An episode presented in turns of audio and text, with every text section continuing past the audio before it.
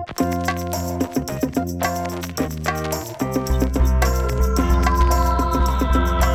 and welcome to IndieWire's Very Good Television Podcast. I'm Liz Shannon-Miller at Liz on all the Twitters. I'm Ben Travers of NT Travers on the Twitters. And we've got an episode full of questions driven by you, our lovely people who listen to this podcast. And we're going to try to get to all of them. We are probably not going to succeed. Ben has a lot of things written down. And honestly, it's actually kind of hilarious because Ben has been gathering all these questions. I have no idea what's on his notepad. Yes, I've been assigned, let's say, the role of curator for these questions, which makes me somewhat of a host this time around. We're almost switching roles a little bit here, Elizabeth, in which I will also be answering these questions, but I'll be asking the questions to you, where usually you're kind of throwing shit my way. So this could be an eventful podcast. It could be, or this could be the one where everything changes. This could be a mess too. It could also be a mess. Could just be a disaster because I'm not equipped for these kind of responsibilities. And I have no respect for your authority whatsoever. And I have very little respect for your opinion, so. Ho! Sick burn. Obviously not true. Love hearing what Liz has to say, so let's start it. Are you ready, Elizabeth? I'm ready. Bring me a question. Our first question is one that we've actually been talking about within the office all week, and I got this from multiple sources, but the first person to respond was Tristan, that's at TrizNasty, T-R-I-Z, nasty on Twitter. This sounds like a person who listens to a lot of Florida Georgia Line. Actually, that is only true by circumstance. But the question is basically, what are your Westworld predictions, both in terms of where you see the show going plot-wise, surprises, twists, etc., and also it's like your fan theories, if you will, and also just quality. You know, are we expecting this to hold up? We haven't really seen anything since we first talked about it, so we're going to be on the same playing field by the time this airs. So it seems like a pretty good time to at least throw out a few predictions, maybe. I got a prediction. Let's hear it, Liz. I got a prediction that goes beyond prediction. I think it's a pretty solid fact. I think this is, and I say this as someone who I am embedded with this show. I'm writing our weekly reviews, so that's 1,000 words every week about Westworld and it's what it's planning. I've been doing the research, digging into all the stuff that they've been referencing on the sites. And this is a very personal topic of interest for Liz in terms of robot sex. Yes, I'm very interested in this topic, and I find it fascinating. I even got to interview the creators of the show, and I got to dig in with them about the ethical issues and whatnot.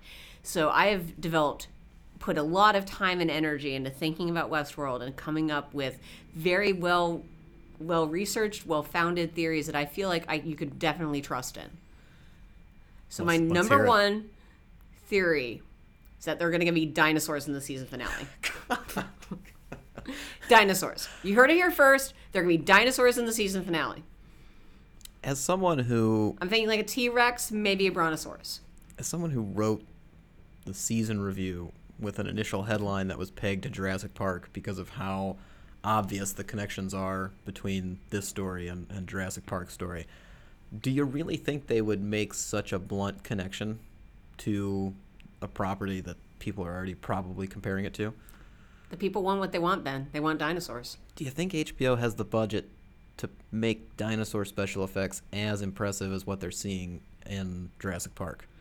If they can make dragons on Game of Thrones, they can make dinosaurs in Westworld. The dragons aren't as good as the dinosaurs in Jurassic Park. They're not, but I'm just saying we can have dinosaurs, and we should have dinosaurs, and we will have dinosaurs.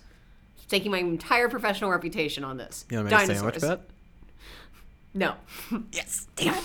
I would have had a sandwich for sure. There's no way there's going to be dinosaurs. Maybe not in season one. No, I don't think there will ever be dinosaurs. How great would it be if there were dinosaurs? I think the only way there's dinosaurs is if the show just tanks rating-wise. Like, people, they get desperate and they've got to throw something out. Now we have an incentive to kind of like try to skew the results so we can get dinosaurs. Basically, Liz is advocating that Westworld gets so bad, and she must believe that it will get so bad that they will be desperate enough to do a ratings grab in which they get dinosaurs, much like when a monkey shows up on, you know, a sitcom on broadcast TV. Oh, Marcel. I don't think that'll happen. I think Westworld's going to be very good throughout the first season. I have fairly high hopes for this one, as it's been well worth digging into over the first 4 weeks, and very eager to see episode 5. Yeah, I think the big thing with Westworld right now is you know, with episode 4, we're 4/10 of the way through the season, and I believe that's correct, right? Yes. Okay, thank you. And I think the biggest issues that you're going to see arise, I think keeping your eye on what's going on with the Delos Corporation. Like, whatever's the antics happening in the park are interesting. Whatever's happening outside of the park with the, you know, evil with the board of directors and all of these corporate elements, they may seem boring, but there's clearly a lot more going on there, and I think that's where it's really going to be. And also keep your eye on Dr. Ford, I think, because I think Dr. Ford, you know, I think that's Anthony Hopkins. Yeah, Anthony Hopkins. Like, I mean, Anthony Hopkins, you want to like him. And he's also kind of playing a role very similar, if we're going to keep with the Jurassic Park comparisons. He reminds me a lot of Sir Richard Attenborough in the original film, who was a lovable character, who's a genuinely well-meaning person. He reminds me of him at the beginning. I feel like it's not hard to imagine a scenario where Dr. Ford goes off the deep end by the end of season 1. And see, I'd argue that Dr. Ford may go over the deep end in terms of switching from a somewhat benevolent overlord to a manipulative evil genius. Yeah, I feel like I want to switch that to from opposed to go off the deep end, go from white hat to black hat. Yeah, that's where I'm leaning to, especially with, I believe it's in episode 4. Spoiler warning for anybody who hasn't caught up to episode 4. It's when he has the meeting at his predetermined location and unveils kind of a bigger plan, let's mm-hmm. say. He's got his own stuff going on, and he's working outside of the system. And whether or not that's going to be for the good or for the bad, I'm very interested to find out. But yeah, I'd believe that he could go black hat pretty easily. Yeah, so hopefully that's a good answer to the question. Yeah, there's a lot of fan theories out there. Liz and I have discussed this before. We're not a huge proponent of fan theories in terms of he's a robot, he's not a robot, this is happening, this isn't happening, because to me it doesn't lend a lot of discussion to what the show's really about, which is bigger moral questions, and that's what you should be engaging with. If you want to think about that yourself and hold on to that, that's good, but I don't think it's good to get obsessed with that kind of thing instead of engaging with the show as it's meant to be engaged with. Yeah, I would never tell anyone how to engage with a show and how to enjoy it, but... True. Ben will. Ben will tell you. I will tell you how to do it. I'm not going to judge you too harshly for doing it. I just don't want to put all that stuff out there, especially on a podcast when, you know, you're listening to us. You didn't tune in necessarily just to hear us talk about Westworld. Now it's stuck in your brain, and that's all you're going to think about when episode 5, 6, 7 airs. So you're going to, yeah, when you see that first dinosaur footprint on the ground, you're really like, ah, oh, damn it, Liz was right. When the ground starts to shake, and then, you know, 5 episodes later, we come back and unveil a T-Rex. Boom, Liz was right. Yep. Well, let's stick with predictions a little bit. Okay. We've got another prediction. Liz, I think you'll enjoy this one. There's been a lot of reboots. Right. Specifically 90s reboots. Right. If not reboots, then continuations. What is the next one?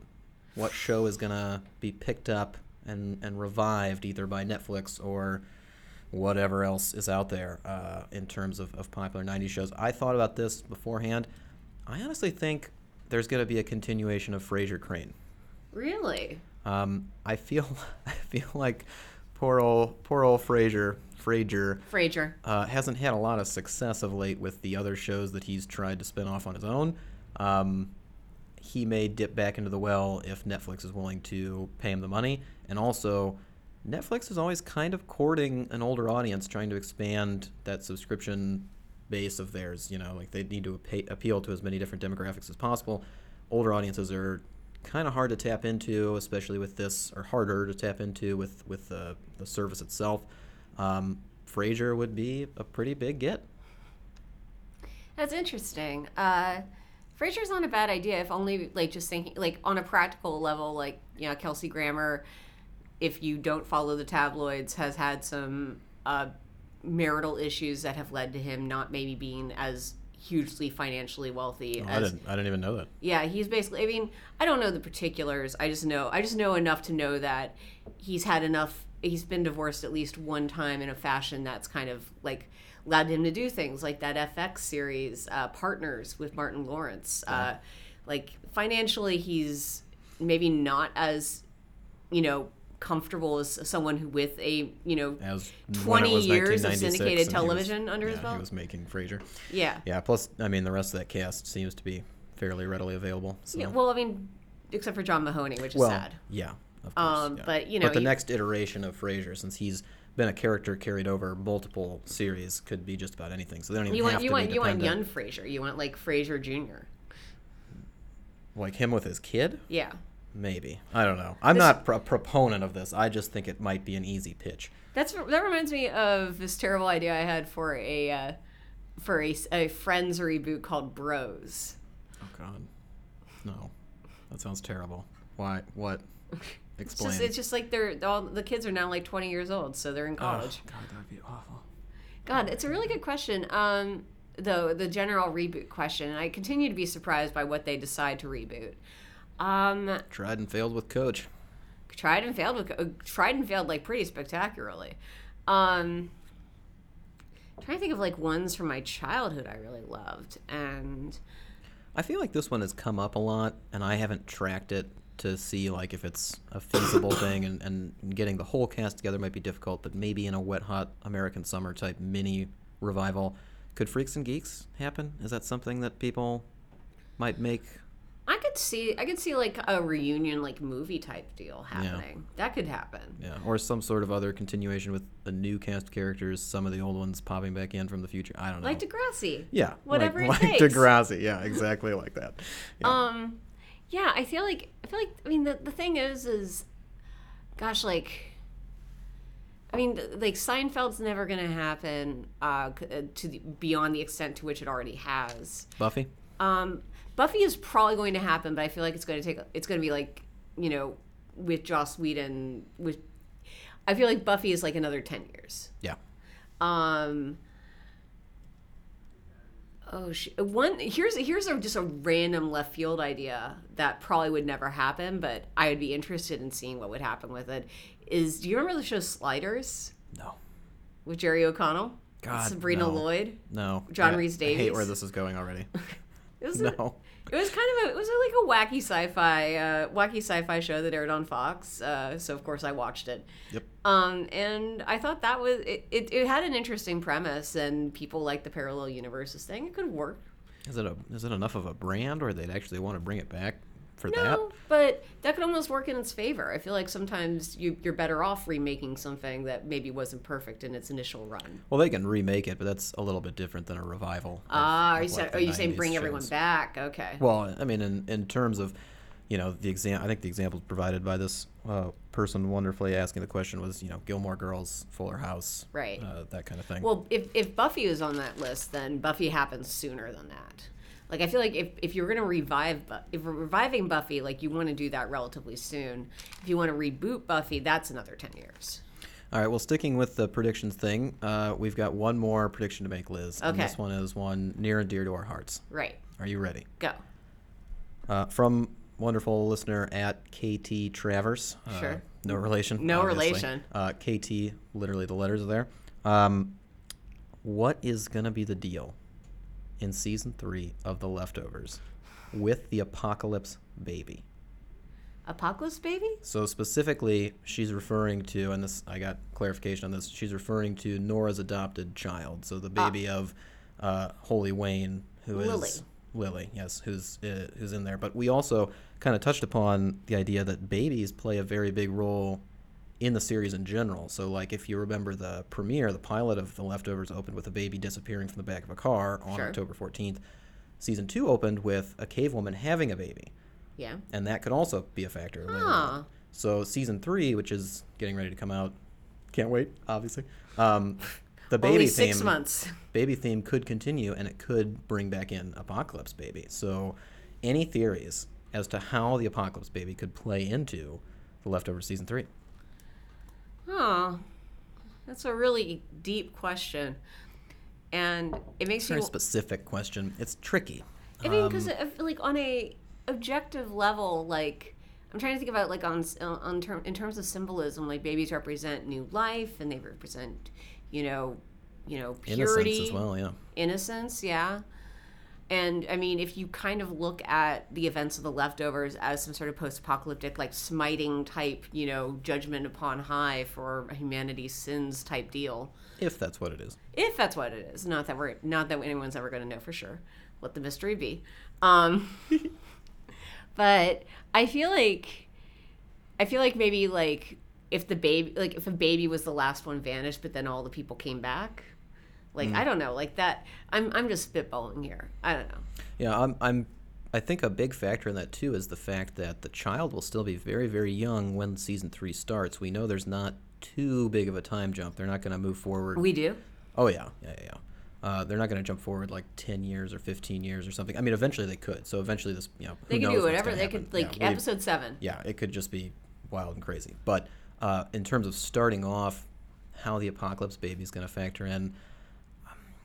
I feel like it's played a majority of its role already because of how it unified that family and created a new family and then worked to sustain a family.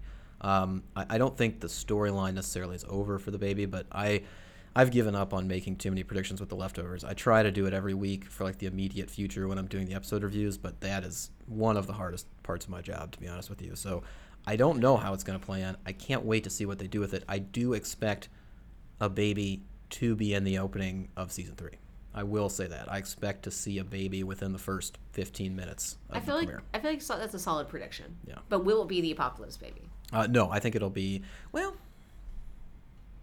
yeah, actually, let's say it is the apocalypse baby, just for a change of pace a little bit. Okay. We haven't seen the apocalypse baby in the premieres yet. So I can't believe you keep calling it the apocalypse baby. I just don't, because it was supposed to be a male, and it was a baby girl.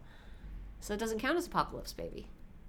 I'm not sure what you're referring to. Well, the baby of Holy Wayne that was supposed to be like the chosen one. Oh, I see what you're saying. That he was the prediction was that he would be male, and of course it turned out to be a girl, and that's like part of why she gave her the original mother gave her up. Well, yeah, no, I agree, but I mean, women are going to inherit the earth, Liz, and The Leftovers is a very feminist, progressive series in which women dominate. So apocalypse baby could very much be a woman, and Holy Wayne is just a little bit silly. Okay. That being said, we're going to rapid fire round now, Liz. Are you ready? Got some questions right off the top of our heads here. Now, the first two I will answer very quickly because they're literally just they're dates, like when something's going to happen. Right. We were asked when The Leftovers Season 3 air date is going to be. Based on what we were told at TCAs, April 2017. Yeah. That's not a date that was given out. They said it was basically going to take... They assumed it was going to take the Game of Thrones time slot, so we're assuming that because Game of Thrones is being delayed until the summer, Leftovers will start about the same time, which is April typically for that round of shows. Yeah. Next up, they want to know when The Americans' end date was. The Americans is ending. It's got 2 seasons left, so the last episode will air presumably sometime in 2018, probably June if they stick with the... Well, it'll be a little... It'll be May because the last season's shorter. They weren't talking at all about splitting it, right? Splitting the last season up? Yeah. No. Okay. The episode counts less, I believe. I think it's a 10-episode final season. Yeah. But, yeah, that's The Americans. Liz. Go.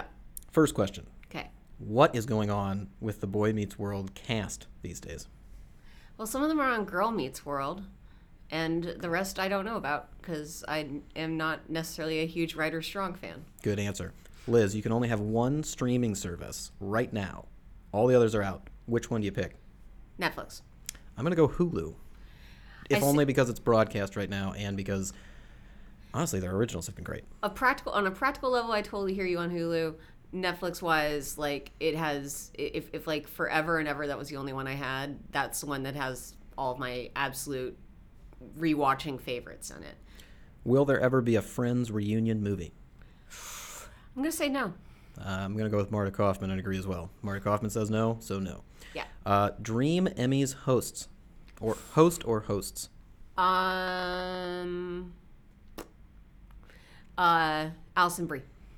Allison Brie, interesting answer. Oh no, wait. So no, Allison Brie and or Abigail Spencer. Oh, Abigail Spencer would be done. That's actually, I think I was wanted to say Abigail Spencer. Abigail Spencer and Rami Malek were so cute together. Yeah. When they presented. I feel like Rami Malek would probably turn into a James Franco type host. Oh, yeah. Just in terms of eventually being a little lost up there. Yeah. That doesn't seem like his exact cup of tea, but I like where your head's at. And Spencer would be incredible. I would just enjoy finding out if there is something Spencer can't do. Yeah. Yeah, that's a good point. I fell in love with the rumor back at the last Emmys when that Julia Louis-Dreyfus got asked. I'd love to see JLD do it. She probably did. Yeah, it seems like she did. I'd love to see that. They probably asked her to do everything. They should. Everyone should. I also thought that perhaps an interesting pairing would be just let the catastrophe people go up there, Rob Delaney and Sharon Horgan. They're pretty charismatic. They're pretty funny. Delaney's very funny. I can tell you from personal experience that Rob Delaney is a solid host. Oh, good. Great. Wait, where did you see him host? I feel like you talked to me about this. In a past life, I used to work on a show called Attack of the Show, and he guest hosted a few episodes. Yep. So I have seen him host, and he did fine. Two more questions in the rapid fire round. How did Cat Dog go to the bathroom? See, this is a generational thing. Cat Dog is just slightly beyond my scope. What was Cat Dog was a Nickelodeon show, right? Yeah. It's like one end of it was a cat. Yes, a cat, one was a dog. I definitely can picture it visually. They definitely ate. I don't know what happened to it, though. I mean, I think we're looking at a human centipede situation here, technically. Oh, God, that's terrifying. I know. I'm sorry. Oh, man, you just ruined Cat Dog for so many people. I feel like if anyone's asking that question about Cat Dog, they're already on the way to that realization. All right, last rapid-fire question. Why is IndieWire covering the election? Because you dummies won't pay attention to the stuff we're writing about, stuff that's not about the election. Oh, man. Liz blaming the readership. I blame you guys as well. All right, we're moving on to I love you guys. Non-rapid-fire rounds. Okay, I like that there's a mix here. Like you're giving me the big questions and then some rapid fires and then some big questions. Yeah. Okay. So this is a good one. This comes from our good friend John. What do we make of *Halt and Catch Fire's* season 4 final season renewal? How do we think that happened? How do we explain it? Why did it happen? I think *Halt and Catch Fire* has always been a show that AMC wishes did better than it does.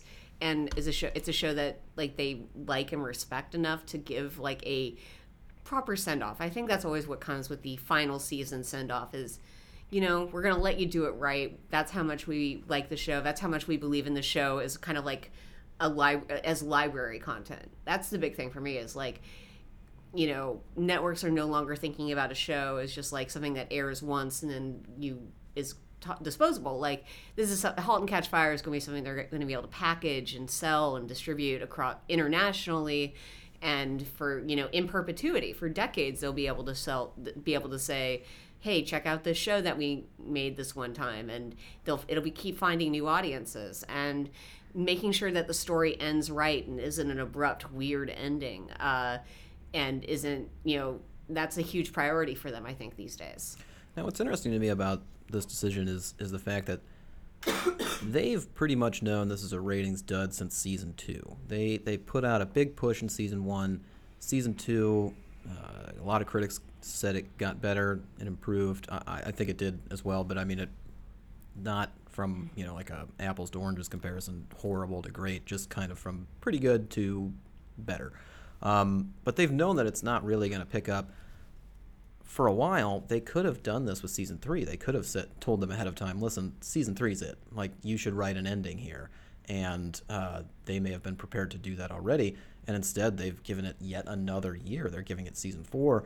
So I agree. I think it's definitely something to do with the fact that AMC's liked this show a little bit more. They're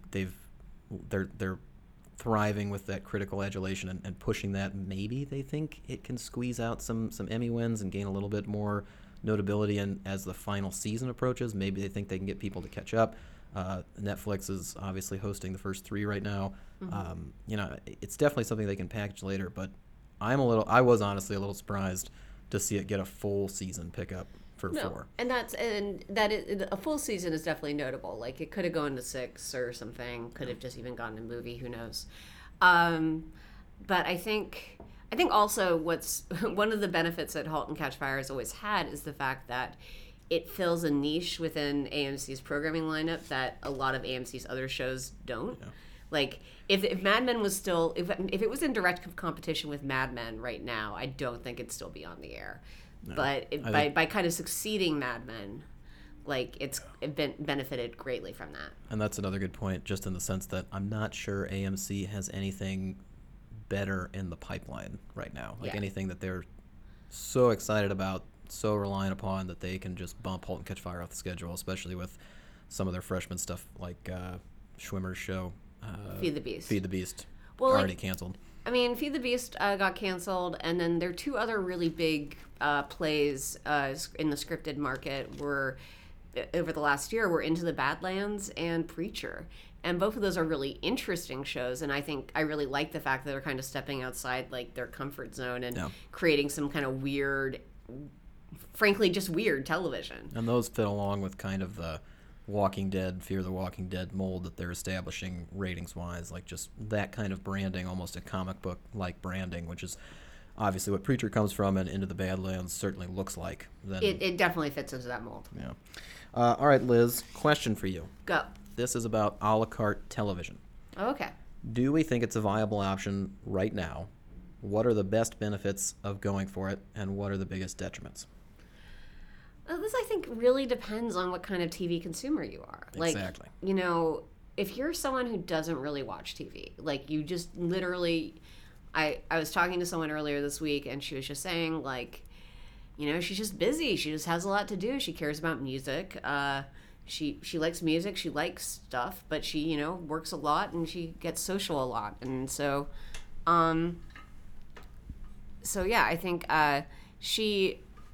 Like, if you're not actively watching TV, I feel like, you know, honestly, you know, one or two streaming services is probably all you need versus, like, a full-on cable subscription. Yeah, I completely agree. I've actually been crunching the numbers on my end a lot because I've essentially gone the a la carte route. I don't have a cable subscription or a satellite subscription, and, you know, obviously we've got access to a lot of screeners that allow us some leeway in this regard. But I'm still spending about $48 a month on streaming services. So Hulu, Netflix, Amazon, and HBO right now are all stuff that I'm paying for because I feel like I need it. That's right on the border. That's, for me, right on the border of where it's like a little bit cheaper than what I'd do if I bundled with, you know, internet for cable packages, etc. What do you? I actually while we're talking about this, may I ask what you pay for internet? I'm paying. What am I paying? I think I'm paying $40 a month for internet. Okay. And that's, I could be paying less. I could be paying $30, but I want the speed, Liz. Want that speed. Well, if everything you're watching is through a streaming service, then it makes sense to upgrade that slight amount. Right. So I think that's okay. But here's where it's sticking me right now. So for the last month or two, just 1 month of paying for it, I've been a subscriber for Sling TV because I wanted to try it out, and then I became reliant upon it because of live television. Right. Because I'm watching all of these sporting events right now, and I need Sling TV to be able to see those live within my own home, rather than, you know, going to a bar every weekend, every day when the baseball season's, you know, still going on. That's bumping up the monthly cost to $73. So basically, for me right now, it seems like, if you need live TV, if you need sports, if you need to watch stuff as it happens, I still think you probably need a cable subscription. That's probably your cheapest route for doing it, and just, you know, using your DVR and cutting off a couple of those streaming services, you know, just saving a little money on that end. If you don't need to watch it right away, if you don't need to do it night of, or you're not a sports fan, I think a la carte is already a viable option for TV people. Yeah. I mean, I think also, like, we're looking at a situation where soon your cable subscription will be soon we're talking about skinny bundles where it's like you can pick like 20 channels versus like 200, and that's something that a lot of companies are floating, and it's probably going to become like a real thing in the next 6 months or so. Yeah, and that'll change the game to some degree. I personally have the full Kahuna, the big Kahuna, you know, streaming package, the cable subscription package with HBO, nothing else, and then also all the streaming services because I'm, you know, I've got a problem, guys. But but more importantly, I think we need it. I mean, the thing is, and this has just been my philosophy always as someone who covers pop culture and television, which I've been doing for the last 10 years or so, is Professionally, I feel very insecure if I don't have at least one way of watching something. And now I know I'm covered on all the bases. Like, no matter what, I'll be able to watch the things I want to watch. Yeah, absolutely. And that's a that's both a professional hazard, let's say, for us, and also something that, you know, your maybe above average TV viewer needs. They just feel like that's something that they must have, and we're not quite there yet to get away from it if you want to go a la carte, but there's still that option creeping up. That question came from at Brandon Ulrich 2, the number 2. Hi, Brandon. Big fan of the show, always tweeting at us. The next one comes from another big fan of the show, Tuts, for at Tuts47, T-U-T-T-S 47. What is your favorite / most addicted to guilty pleasure TV show? And this is both, I would say, she didn't really specify, I'd say current and all time. I believe I've discussed this on the program before. Californication is a big one for me in terms of all time. Like, show we acknowledge pleasure. Is not actually a good television show. Yeah, we have to say it's not a great show, but we watched all of it anyway, or we keep watching it. I'd probably say that New Girl is a big one for me right now, just because your hatred, when you get mad at New Girl, it's not hatred, but when you get mad at New Girl, you get so mad. It provides a lot of mixed emotions for me. It takes me to the high and to the low, and I've identified why and delved into why in the past on multiple occasions.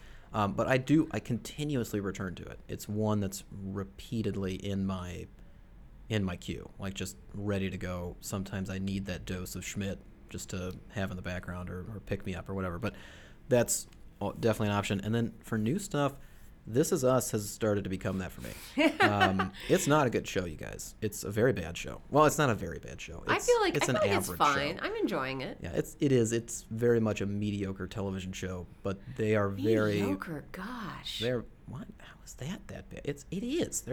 There's no way you'd be comparing, you know, This Is Us. Mediocre. Mediocre sounds like a C to me, whereas I'd put... I gave it a C-minus? C or C-minus for the premiere. Yeah, I'd put it more at like a B-minus at this point. Yeah, maybe. It's C-plus, maybe. Okay. But no, it's... They're very good at manipulating your emotions. The twists of the show have been... Twist Is Us. ...fully engaging, and God, they're getting you every time. Like... It's a crutch that they've been leaning on for sure, and they're starting to get away from it. But for me, yeah, I'm going to be watching for a little bit longer. So anyway, Liz, guilty pleasure shows, go. All time, I will say that no show I spend, especially like in the middle seasons, I spend a lot of time yelling at Sex and the City when I watch it. No guilt there, Liz. No guilt. No, there's some puns that truly drive me insane. No, they're great though. I know. This is where we differ on the pun question. So I would say that Sex and the City definitely is in that kind of category for me, where I feel like there's stuff that the show did really well and stuff that drove me crazy. And so that falls in that category. At current shows, I feel like it's pretty obvious that Legends of Tomorrow is on there, on that list. Have you watched the premiere? I have. How was it? Wonderful. All right, we'll take that with a grain of salt. We found a way to add another white man to the cast. That's exactly what TV needs. And kind of in regards to this, we've been asked basically about overlooked TV shows. Just okay. In the this comes from Crazy Matt 87 at Crazy Matt 87. Just in terms of stuff maybe we haven't talked about on the podcast, stuff that you know has been popping up throughout this very busy fall. Is there anything that we want to pay special attention to? Crazy Matt wanted to know our thoughts on Insecure, as did a couple of other people, just in general, like how we're feeling about Insecure, as well as Berlin Station, and where we're at right now in terms of Atlanta. I will say that Atlanta, for me, is still one of the best shows on TV.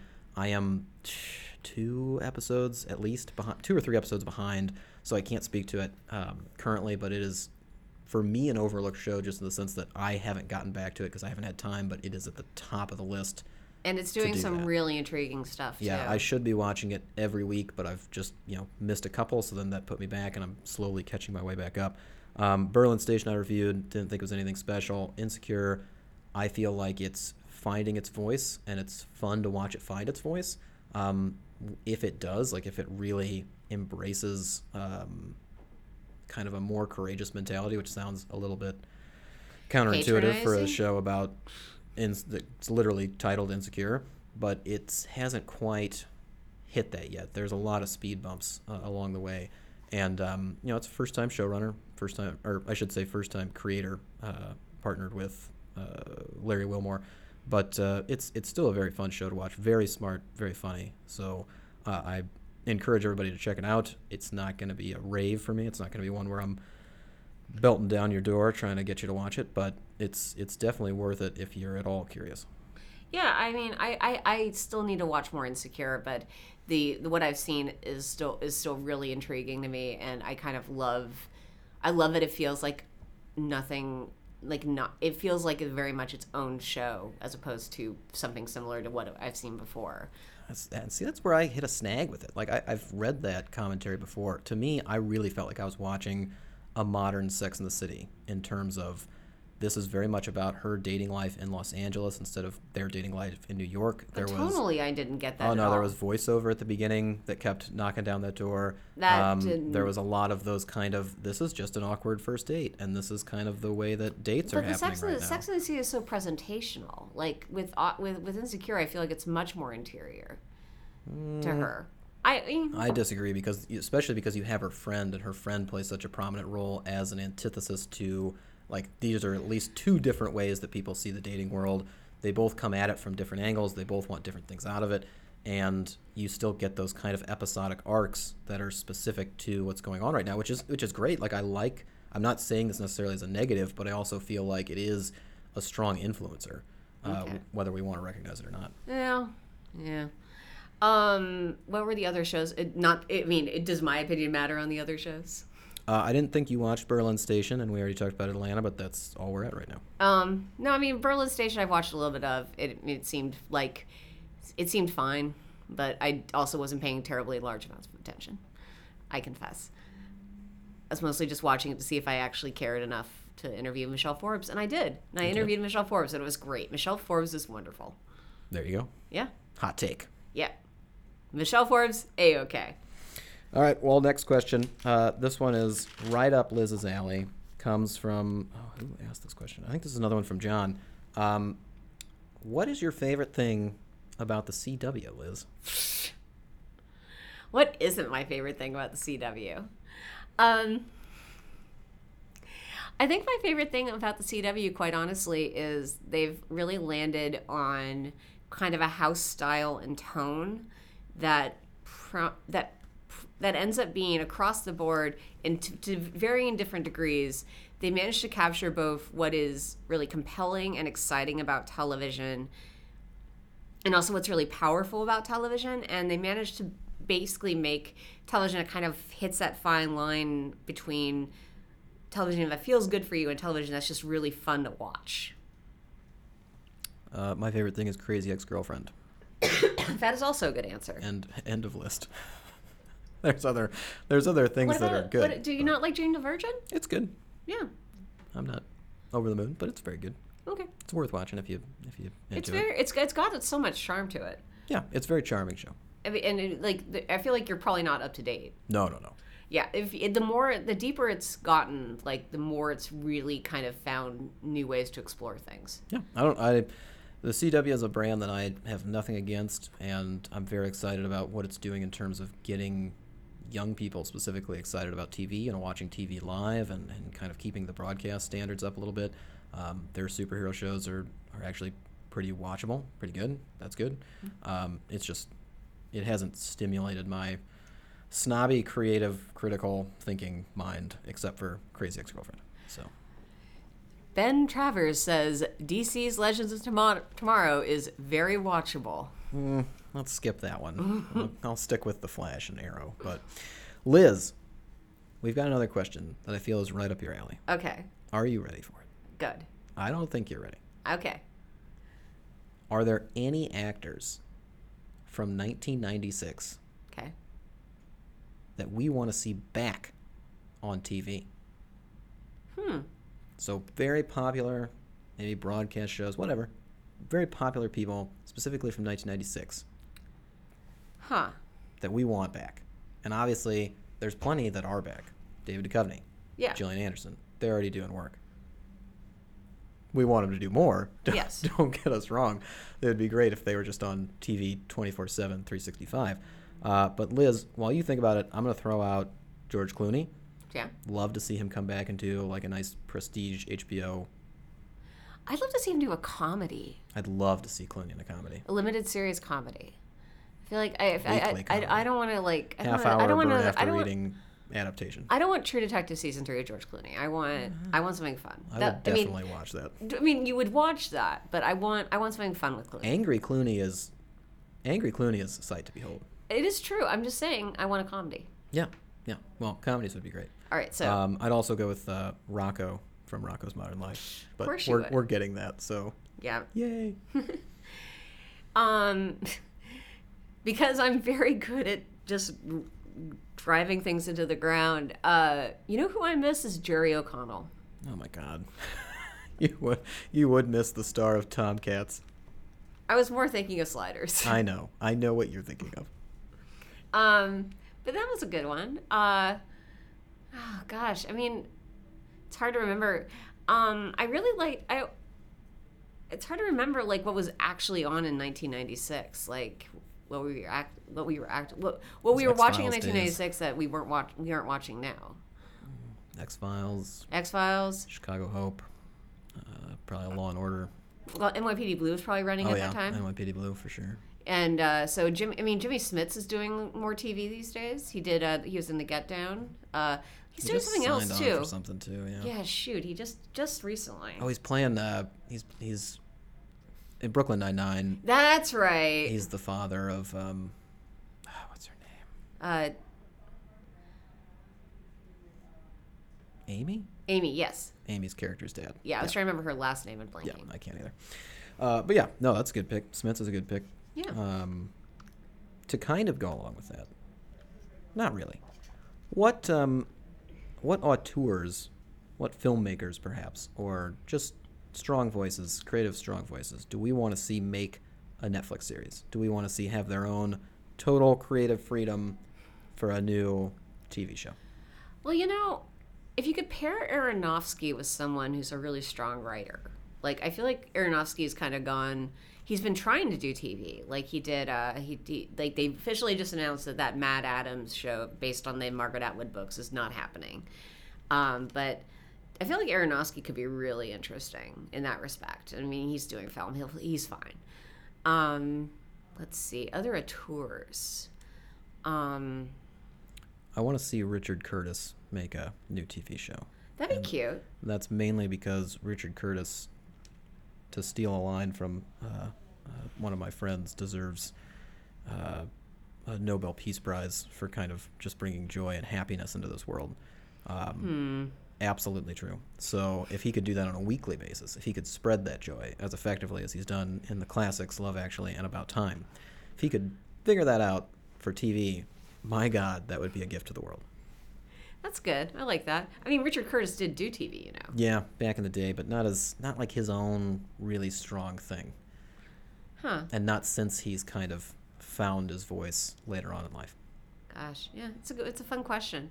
I feel like the honest problem with that question is that I feel like we've gotten the answer 100 times over. Like there aren't a ton of auteurs I can think of off the top of my head who haven't. I mean, Baz Luhrmann, check. Yep. Woody Allen, sadly, check. Yeah, there's been a lot of people who've crossed the line already, and it's been, you know, mixed results, but a lot of fascinating TV. Definitely. Liz, what is the newest, most novel factors that networks look at to determine renewal? I mean, most novel factors. So yeah, like what are the bigwigs looking at when they're like, you know what, this one's on the border, let's renew it or let's cancel it. I think, honestly, the fact that there are enough shows that are speaking to diverse audiences, or there's a new range of voices that are happening, people are paying attention to that. Like, I wonder if you remember the show Christella? It was 2 seasons ago. It was like ABC making a big, you know, featuring Latina comedian in her own sitcom. I actually enjoyed the first couple of episodes. It was fun, but it didn't make the ratings, eventually got canceled. I wonder if that would still get canceled this year. I feel like maybe not. I feel like it might have gotten a different chance. I think in general, I think that's playing a bigger factor, as well as, of course, the eternal issue of does the studio own it? Right. Yeah, that's a bigger and bigger one these days, especially when it comes to broadcast. Yeah. Liz, final question. Final question. We've gone pretty long. What are some underexplored TV genres? And this comes from at Jeremy Peisig, another longtime listener. Yep. Third time caller, something. But yeah, some TV genres out there. There's been a lot of, there's a lot of crime stories, a lot of cop shows. What are some genres that you want to see more of? I mean, there's a lot of sci-fi out there, Liz, but maybe a certain nook of sci-fi. There's a lot of time travel right now. I know these are some of your favorites, but right. Is there anything that you're just like, you know what? I could use one of these right now. I'd like to see more of like the not too distant future type explorations that we're getting one in like a month or so called Incorporated, which is set in the year 2070 something, and is executive produced by Matt Damon and Ben Affleck. And as part of that, I think they're very tied into issues about sustainability and resources, and how corporate structure and how corporate structure may end up just taking over the entire planet and managing things so that the rich get richer and the poor get poorer in ways that feel very dystopian and also very plausible. I like those kind of narratives just in terms of like what they do in terms of the storytelling, angle. I'm also, I feel like genre-wise, like period stuff is always really interesting to me, but I feel like the really cool period stuff that's really exciting right now is the stuff that's not every other genre, like or not that underexplored time periods. You're seeing that with *Halt and Catch Fire* taking on like the 1980s. I feel like a *Good Girls Revolt*, which is starts in I believe the year 1969, but it's very focused on like it's not just period, but it's also really focused on women within the industry of journalism. Like when you have like this kind of really interesting razor focus on a period drama where it's like you're able to get really specific and interesting, I think that's cool. Just let the 80s be though. We're done with the 80s for a little while. Because of what?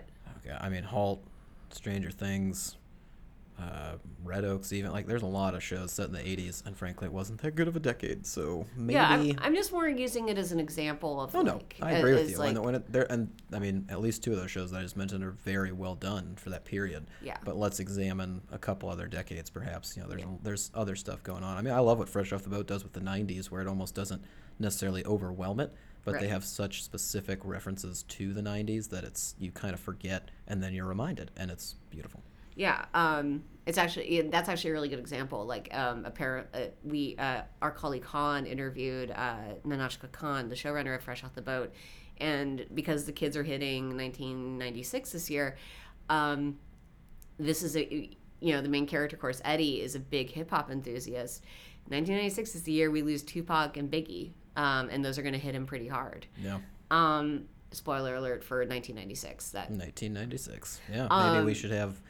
Oh, God. What are the shows that they watch in that? They did a big Melrose Place. Oh, the Melrose Place episode is amazing. So maybe we want, like Heather Locklear back on TV again? Oh, that'd be fun. Yeah. Yeah, another... Going back to an old question. Yes, exactly. Another time, like, one of the things I really loved about Marvel's Agent Carter is that it was set in essentially, like, directly post-World War II America. And that's a really interesting period of history. You may remember it from Who Framed Roger Rabbit. Mm-hmm. But, politically, there was a lot of interesting tension in the air, a lot of interesting repercussions from America recovering from a brutal war. Lots of good stuff there. Yeah, no, very good picks. But, like, Depression era, I don't think, has gotten a lot. Depression era, 20s, I feel like you could have a lot of fun in those time periods. When does Peaky Blinders take place? I don't know. It's Ireland, whatever. We had a question about when that's coming back as well. I have no idea. I don't care. We continue to have this massive blind spot towards Peaky Blinders, which we should fix. No. I should fix. Go ahead. Okay. I'm not dragging you in. I'll watch it. I'm going to go look at the attractive British men. Yeah, enjoy yourself and enjoy Sam Neill's terrible accent. I will do that. Yeah. In terms of genre, very quickly, because I've touched on this before as well, I'd still want more. This isn't really a genre. I still want more good-hearted dramas. I still want more well-intentioned dramas that are trying to do some good out there. Like And make you feel good about the heartland. Well, not even the heartland, just people in general. Like they're very difficult to do well. This is something that Aaron Sorkin specializes in, and you know, The West Wing definitely fits the category. The Newsroom is obviously one that nobody can agree on, but I think it's maybe the last very good one. I wouldn't say the Newsroom was heartwarming. I didn't say heartwarming, Liz. I said good-hearted. It's got it's trying to do the right thing. It's always trying to be. It's got the right intentions. It's striving for greatness. It's trying to do something positive, and you're supposed to come out of each episode feeling good or feeling optimistic or believing that something or believing in yourself. Maybe it's motivational in a way. Honestly, I think Roadies tried to do that a little bit, and that was not a good show, but it was a show that tried to do the right things. And it's one of those things as a critic, you just don't see it very often. We're coming off of an era in which there were so many anti-heroes, so many shows about bad people doing bad things, and there's still a lot of those shows out there. And if you watch too many of them, it's going to overwhelm you a little bit, and I need a bit of a respite. And you can't just have it in comedy. It can't just be that everything serious has to be gravely serious and everything comedic has to just be silly and fun. There's a middle ground there, but you also don't want to watch just comedies about bad people either. Like a lot of the great comedies focus on, you know, bad people. You're the worst. Transparent. Just a casual even. Like there's a lot out there that are, you know, so-called dramedies that aren't necessarily trying to be uplifting, and I'm not saying they should be. I'm saying we need shows that are, and there's not a lot of examples of them. Okay. Fair enough. I wouldn't be intrigued by what kind of shows came out of some showrunner listening to you just then and, you know, coming up with this pitch. That's why we need Richard Curtis. Mm. All right, Liz. That's our AMA. Thanks, everyone, for writing in. Thanks for the questions. Hope this was somewhat entertaining, educational, purposeful, whatever. Always keep your questions coming. Yeah, throw them in. You can email Liz at lizlet@IndieWire. You can reach her at Liz at IndieWire, not Lizlet. Nah, let's try Lizlet. No. We should expand. Nah. We should use our Twitter handles as our emails and just double up. No, I think that's a bad idea. All right, It's more letters. Have it your way. Ben@IndieWire.com. We'll also find Ben. Yeah, I'm there. Feel free to write me. Oh, God, I got a good email I need to respond to. Liz, what was the best thing you watched last week? Oh, you're going to yell at me. Jesus Christ. It's Gilmore Girls, isn't it? Yeah. Jesus Christ.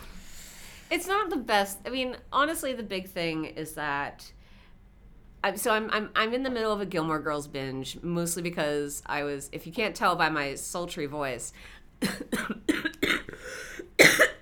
On cue. I'm getting over a cold. And this last weekend, I spent mostly on the couch watching television the way God intended. And Gilmore Girls got me through a good portion of the weekend. And it basically, I've always meant to catch up on the show. I've always meant to give it a real try. And now I'm in pretty deep. I'm in the beginning of season 3, and I'm very intrigued. If only just because it's exciting to catch up on a show that I have a lot of friends who dearly love. I certainly have listened to numerous conversations about the show over the years, and so now I'm getting to find out what all the fuss is about, and I'm enjoying it.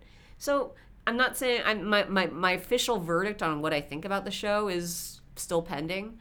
I know if people don't necessarily like the dialogue style, I'm enjoying it. I feel like that style. I enjoy quirky dialogue styles just as a connoisseur of television. So if I know Ben, you find it overwritten. Yeah, it's undeniably overwritten. It's just whether if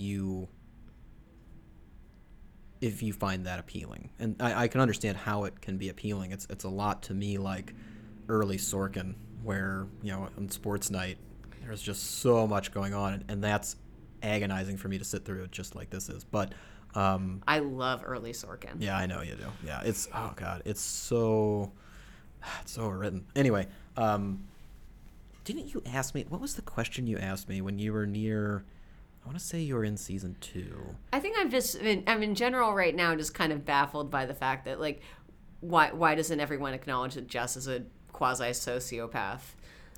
Yeah. Though I have to kind of acknowledge the fact that, you know, most of the teenage boys on this show seem pretty useless, but at the same time, like, I'm like, they're not being written as, like, romantic heroes or, I feel like this is maybe pretty close to what, I don't know. I don't have a lot of experience with teenage boys. from beyond my own adolescence. And maybe this is how teenage boys are. I don't know. I doubt it. Teenage boys are terrible, so. Yeah. So I don't know. It's been an interesting experience on a cultural level beyond anything else. So I'm not saying the show is the best show I've ever seen in my life, but I'm saying it's been the best experience I've had watching last week. Yeah, there was just I can't remember the question. It was so perfectly phrased as someone who's watching Gilmore Girls, but you said something to the effect of like, why doesn't everybody hate this person or oh yeah. And someone asked you, I think, even like when you said you were binging it, like who on the show do you hate right now or something like that, or how do you feel about X, Y, and Z? And it was one of those moments where it's like, just wait till the end. Just wait till the end to see the list of things. I think it was probably Jess related because I'm pretty sure. It's like, doesn't everyone recognize that Jess is a sociopath? That's a good question. He broke that snowman. That's someone's hard work, and he destroyed it for Rory. And she's just like, la-di-da. He destroyed that snowman for me. I guess he likes me. And he's also a sociopath. Well, she doesn't recognize that, but sure. Rory is also a confounding character. But. Yes. Ben, what was the best thing you watched last week? The best thing I watched last week, unequivocally, without any sort of apology or remorse, was Rectify. And that's something I have always loved. I feel like no one's going to shame you for loving Rectify. No one can. That is a show among the infallible. I don't think there's any way to really come at that one from a negative standpoint. It's just great television. And I rewatched the season 3 finale to get ready for the final 4th season, which is starting on Wednesday. If you're listening to this when it comes out, Sundance TV, obviously. But it's just so good. It's just such a good show. Like you just sink into it. The characters are beautifully written and just so slowly developed, but perfectly so. It's just a.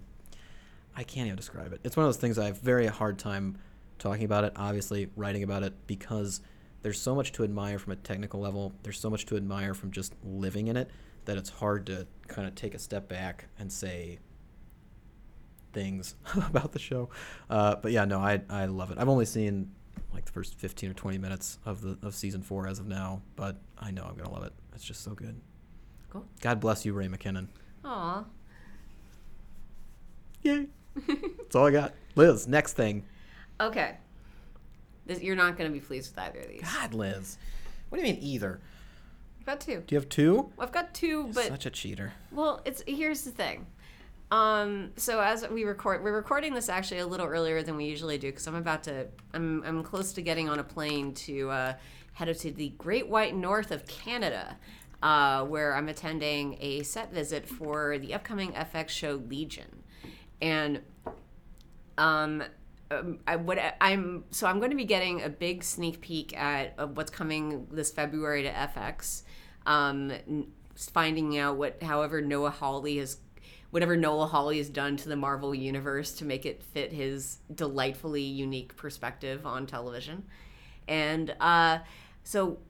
I may be getting a look at the pilot. I may be getting just a look at some new footage. I may be getting to hear the cast spoil everything that happens in the first season. I don't know. Yeah, when she says she may be doing these things, she's not being aloof or modest or falsely modest. She literally doesn't know. Like, yes. It could happen, might not happen. We don't know. Set visits are up in the air. Set visits are extraordinarily unpredictable. They may be like an incredibly tightly packed. You did one recently where it was just like you got like a ton of people all in one day. I've been very lucky on my set visits for the most part. Yeah, they've been incredibly efficient. But I've also had the ones where I go and literally nothing happens for 4 hours. Yes, so. Yeah. I may have once spent 4 to 6 hours in a field in Canada, waiting for one interview. Yeah. But you got it eventually. Eventually. I've had the set visits where nothing has happened. Oh, that's a sad one, yeah. But anyway, so that's exciting for me, and I feel like Legion is going to be one that you're all going to be very intrigued by in the run-up to, just because whatever is happening there, it looks bizarre as hell. Is that your next thing? A February show? Yes, okay. But that's why I'm coupling it. That's why I paired it. That's why I had a second thing, because whenever I have something that's just like way far out in the whatever, I want to make sure that I pair it with something that's a little more attainable. I'm basically planning at some point soon to watch this week's episode, the last week's episode, episode 6 of American Horror Story. I've been, because okay. I am the editor of the reviews that we've been running weekly from our freelancer. Nope. And last week's episode apparently was actually really good, or at least good. It's twisty. It's twisty. It sounds like it's doing a lot of bizarre, wacky things, and I kind of want to check it out. It sounds like if you if you were enjoying the show, or at least keeping up with the show through the first 5 episodes, episode 6 really rewarded the viewers, and at the very least, watching it as a standalone will be an interesting experience, and hopefully not too scary. I don't like scares. Yeah, I mean, I've only seen the first 2, and it's much better than what I saw from the previous season. Hotel was atrocious, but yeah, I'm not too upset with that pick, but I am gonna shame you a little bit, Liz. Okay. Because there's something else that you should be looking forward to more than anything. Okay. And that is the premiere of The Fall with Gillian Anderson. Boom. You know how I feel about The Fall. I know, but you should still be anticipating that above Gillian Anderson, new TV. I love her in The Fall. I think that show's great. Yeah. I just can't stand most boring human on the planet, Jamie Doran. Doesn't matter. It's still, I mean, you still know within your heart of hearts that you'll enjoy even fleeting moments of Gillian Anderson that you've never seen before, more than you'll enjoy whatever the fuck is happening on American Horror Story. Yeah, that's true. So that's my pick. Have we gotten screeners on it? The Fall. That's a good one. That's a good pick. Yeah. Saturday, right? Next Saturday? Or this Saturday, for when you're listening to this. Okay. Is the premiere Fall season. Well, we should try to work out the screener situation. Oh no, I'm on it. Don't worry. Okay, good. Yeah. Good job, Benjamin. Bugging some people. Yeah, you are. Knocking some doors down. Yeah. Give me my Gillian. You should definitely phrase it like that. What if he's dead? What if the boring guy is dead? Then it becomes the best show on television. Right? Yeah. Yeah. I'm very clear about my complaints about the show. Is The Fall the most aggressively feminist television program on right now?